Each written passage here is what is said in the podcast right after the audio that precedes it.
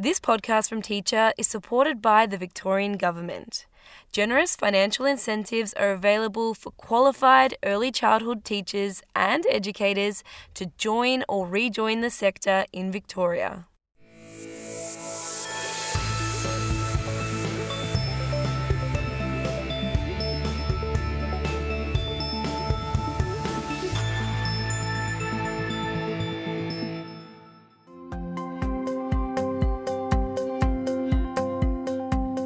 Hello, and thank you for downloading this podcast from Teacher Magazine. I'm Rebecca Vukovic. And I'm Dominique Russell.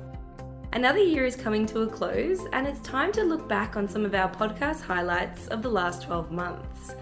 Throughout this episode, we'll be reflecting on some of our favourite podcast interviews this year and share our top three personal favourite episodes from 2022.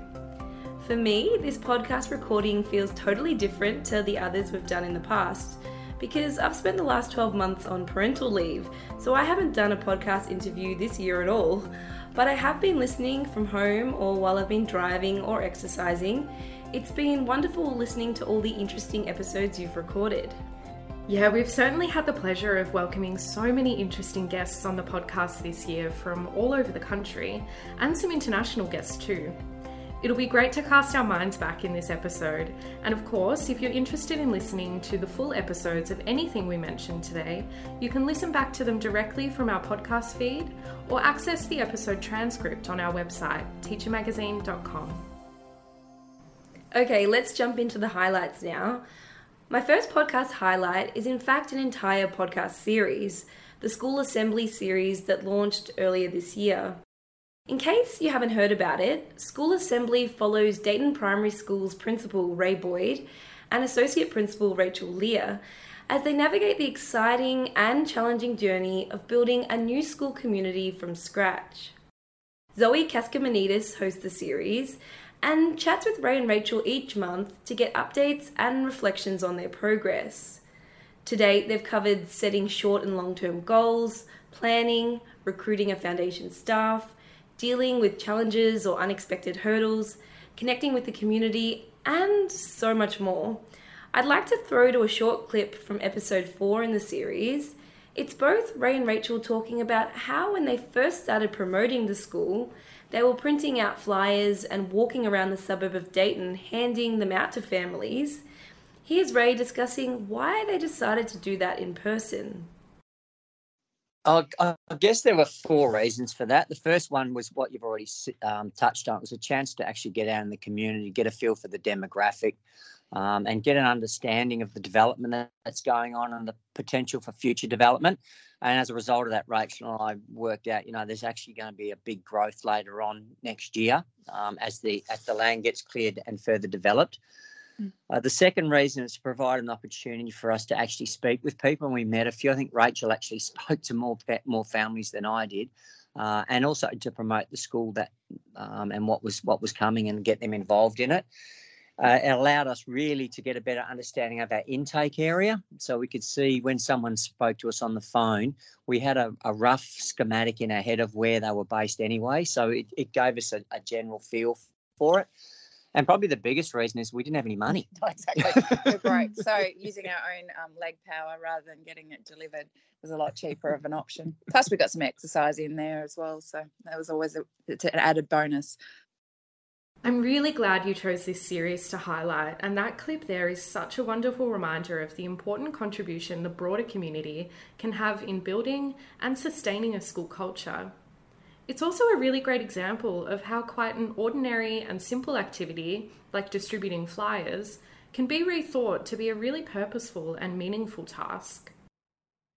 Time for my first highlight now, and it's an episode from back in April when I spoke with Dr. Ilana Finefter-Rosenbluh, a lecturer in the Faculty of Education at Monash University. We spoke about some recent research of hers that delved into how teachers utilise data from student perception surveys. It stands out to me because it was a really interesting discussion. I think mostly because the value of seeking student feedback is spoken about so often, but the barriers teachers face when trying to utilise this feedback, and also the factors that enable teachers to be able to respond to feedback, is really an important part of the discussion, but one that's perhaps not touched on as much. Alana shared some fascinating insights on these aspects. For example, that although teachers found the insights provided by these student perception surveys to be insightful, that they were overwhelmed by all of the data and they weren't sure how to act on it. And also that collaborating with colleagues is an impactful strategy for acting on student feedback. If you'd like to look up the episode to listen to it in full, it's episode 38 of our School Improvement series, and it's titled Acting on Student Feedback. Right now, though, I'd like to share a clip where Alana expands a little more on why collaboration with colleagues in this area is key. Here's Alana. So, schools and educators, I would say, they could greatly benefit from the integration of systematic learning from both challenging and successful experiences with student surveys teachers can develop their capacity to promote students' experiences by, I would say, working more collaboratively with their colleagues, hearing about their feedback, learning from their practices. So there's nothing new under the sun. They all got these these feedback and they can unpack it together and they can give advice to each other and they can support each other and and one one may have some really great ideas when it comes to belonging and the other may have some wonderful things to share when it comes to pedagogical effectiveness. So we just need to make sure that we collaborate and we have this dialogue that and support each other. There's some really powerful advice there about collaboration and supporting each other through the process for schools using student perception surveys, it's really essential that they have those structures in place for utilising the data that comes from them. This episode definitely gives listeners some insights into how to support staff to act on student feedback, which is obviously great. Before I share my next highlight, though, here's a quick message from our sponsor.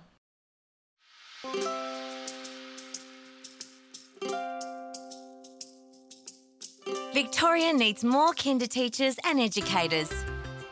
Make the move and you'll be rewarded with $9,000 plus relocation support. So now you can turn a rewarding career into a great adventure. Learn more at vic.gov.au forward slash kinder. Best start, best life. Authorised by the Victorian Government, Melbourne. Moving on now, my second highlight is actually another one from Zoe it's an episode from our Action Research series.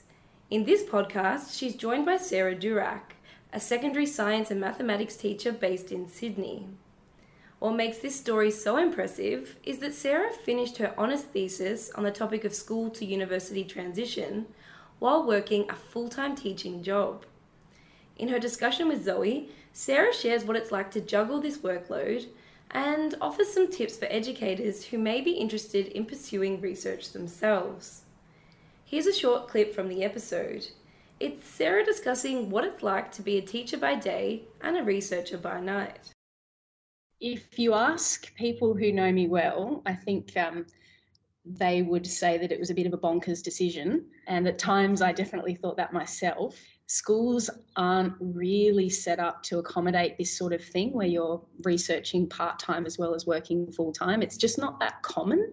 And so I don't think there are systems and processes in place to support people who are doing this sort of extra load. I found that the slow burn was definitely the way to go.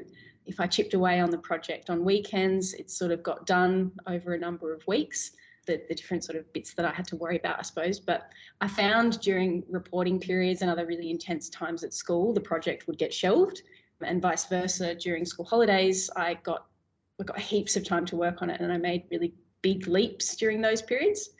Um, and yeah, towards the end of the project, I was working on it pretty constantly, which required family and friends to have a bit of uh, understanding that I would be uh, living under a rock for a while until I resurfaced with the, the thesis complete and the talk done and the, the viva done. So yeah, it was a it was a time, but it was really worthwhile, and I'm I'm so glad that I did it. I'm sure any teachers listening to this episode who are looking towards 2023 and might be considering conducting their own action research or further study will be adding this episode to their holiday listening list. Sarah shares some brilliant advice in the interview and also shares the details of her thesis findings, which were really interesting too.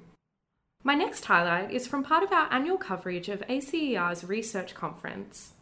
I was joined by two guests all the way from the US Louisa Rosenheck, who is the Director of Pedagogy at the game based learning platform Kahoot, and YJ Kim, Assistant Professor of Design, Creative and Informal Education in the Department of Curriculum and Instruction at the University of Wisconsin Madison. If you'd like to catch up on it, it's episode 76 in our Research Files series. They presented a session at Research Conference titled Playful Assessment Don't Stop the Fun, and joined me a few weeks prior to give us a taste of what they'd be sharing with delegates. It was such an interesting conversation, again, like my last highlight, because it was looking at a topic that's spoken about a lot, in this instance, game based learning, in a bit of a different way, which in this case was game based assessment. In particular, I'd like to highlight the section of the episode where YJ and Louise explain why embedding assessment in playful activities is key, rather than just tacking on a more traditional assessment to the end of a unit. So playful assessment can help teachers to think about what are the really the outcomes that I care about as a teacher, and then how can I uh, kind of foreground that in this authentic, playful experience, and then uh, they can think about okay, like how can I make sense with what I observe with this. Uh, and I think that those are the kind of affordances of uh, playful assessment, and that the part of kind of embedding that um, assessment piece in in the playful activity is the uh, the key piece of this. Yeah, and just to emphasize a little bit, um, one part of that, you know, when when students are doing, for example, project based learning or or um, maker projects, it it would not feel authentic to do a whole big project and show these skills and then have to do another assessment where you have to show those skills again but like in a more contrived setting right? So in the real world you don't stop and then take a test. Your your work is demonstrating your skills. And so that's that's what we want with playful assessment and with student centered assessment as well they raise such interesting points, and I think it really encourages teachers to think about their own approach to assessment. You know, are they integrating playful assessment into their classroom lessons, or are they using a more traditional assessment technique? Perhaps they'd never even considered this playful assessment approach. This episode is definitely worth a listen. Okay, so my final highlight of the year is in fact a podcast special hosted by teacher editor Jo Earp. In this episode, she gathered a panel of experienced teachers and leaders to share their priorities, strategies, and tips for those first few weeks of a new school year. It's timely that we're looking back on it now, as some of you may be starting to think and plan for the 2023 school year. In the episode, there's some great advice on things like classroom displays, professional learning needs, authentic activities, positive behaviour management, and keeping on top of your email inbox, amongst many others. In this clip, Rebecca West, Deputy Principal at Bonnyrigg Public School in New South Wales, is talking about classroom management. If anyone tells you don't smile until April, don't listen to them. I can't believe people at universities are still teaching this. You can smile at your kids and still set very explicit expectations for behavior in the classroom. And that would be my next key is setting expectations and being very explicit and clear about it and sticking to it. If you're going to tell the kids that this is the expectation and that there is, you know, a consequence or whatever for not following that expectation, follow through with it. Call home, talk to the parents, build that relationship early, um, and make sure kids know that, you know, what you say goes because you know uh, they will follow it kids love boundaries you don't think they do but they actually really do thrive on knowing what the limit is and how they can um, you know, be successful in the classroom. So don't worry about rushing to the curriculum. Take time to set the expectations and build the relationships, and then the curriculum will follow. You're right about this episode being a great one to listen to when planning for the new school year, and I'm sure that'll be the case for years to come. So, we just heard Rebecca's advice there, but in the episode, we also shared the advice and perspectives of Holly Wed, formerly Holly Milliken, who our listeners will probably recognise from her regular videos on our YouTube channel, where she shares learning activities for mathematics. You'll also hear from Nicole Wilson and David Webster, Assistant Principal and Acting Principal at East Derwent Primary School in Tasmania, Lisa Siraj from Childside Playgroup and School in Western Australia, and Alex Wharton, Head of Middle School at Carinya Christian School in New South Wales. It's such a great episode. Now, to finish off the episode with my final podcast highlight for 2022, it's a lovely conversation with Principal Trent Cowley about the work he's doing at Kingston State School, a primary school in Queensland. We spoke about his work as principal and how the school successfully increased student achievement in reading and writing in an 18 month period. He also shared what it means to him to be a visible leader and the case management system the school has implemented to improve student outcomes. To listen to the full episode, just look up episode 41 in our school improvement series. What I'd like to highlight with you here, though, is a snippet from Trent on how and why he collaborates with other principals in the area. Here's Trent. So we meet together twice per term as principals, and our common goal is to improve the outcomes of all of our students across all of our schools. And we can do that collectively by working and sharing best practice across the 11 schools we have sub clusters that are within our clusters. So our deputy principals meet, our First Nations representatives meet, and our inclusive practices representatives meet as well. So they're the three sub clusters that meet that are also having a little bit more of a targeted and sharp and narrow focus, and they report back to us as a group of principals. So collectively, when we work together, we can have that, um, you know, intentional collaboration and that collective efficacy that's going to ultimately result in our students progressing that's it for our podcast highlights special of 2022. Thanks to all our guests and sponsors, and of course, you, our listeners, for all your support over the last 12 months and for being part of the teacher community. If you're new to teacher or just want to do some binge listening over the holidays, you can access our full archive. That's the behaviour management series, school improvement, the research files, teaching methods, action research, global education, our monthly teacher staff room catch ups, and the special episodes that we do. You just need to go to the podcast tab on teachermagazine.com or you can find us wherever you get your podcasts from. We hope you have a wonderful holiday break. You've been listening to a podcast from Teacher supported by the Victorian Government. Generous financial incentives are available for qualified early childhood teachers and educators to join or rejoin the sector in Victoria.